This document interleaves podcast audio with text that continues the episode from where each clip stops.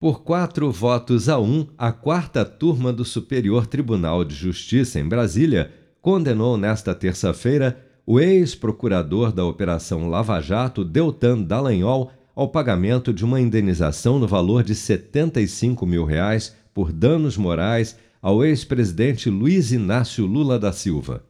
Duas instâncias inferiores haviam rejeitado o pedido de indenização em favor de Lula em razão de uma coletiva de imprensa realizada em 2016, na qual Deltan Dallagnol fez uma apresentação em PowerPoint apontando o ex-presidente como, aspas, comandante e maestro de uma organização criminosa, fecha aspas. Mas ao julgar a questão, o relator do recurso no STJ, ministro Luiz Felipe Salomão, votou a favor da condenação, argumentando que o ex-procurador usou termos desabonadores e linguagem não técnica em relação a Lula durante a coletiva em 2016. Mas apesar dos advogados do ex-presidente terem pedido um milhão de reais de indenização por danos morais na ação, o ministro Luiz Felipe Salomão determinou o pagamento de 75 mil reais, que pode, no entanto, passar dos 100 mil reais após a incidência de juros e correções. Nesta quarta-feira, em suas redes sociais, Deltan Dallagnol comentou a decisão. Depois de uma noite de indignação, a minha esposa consultou a nossa conta bancária hoje de manhã e encontrou algo inusitado, uma surpresa para todo mundo lá em casa.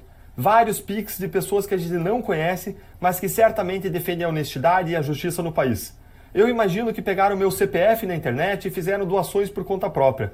E eu quero agradecer, em meu nome e em nome da minha família, esse gesto de solidariedade que aquece os nossos corações e que renova as nossas forças e esperanças depois de toda a frustração diante da condenação absurda do STJ de ontem, que determinou que eu indenize Lula por ter feito o meu trabalho e por ter cumprido o meu dever, enquanto ele sai impune, sem pagar um real para a sociedade pelos desvios bilionários na Petrobras.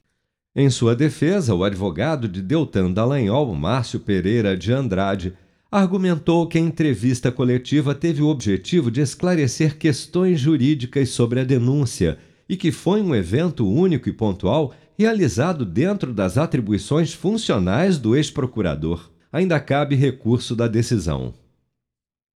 Com produção de Bárbara Couto, de Brasília, Flávio Carpes.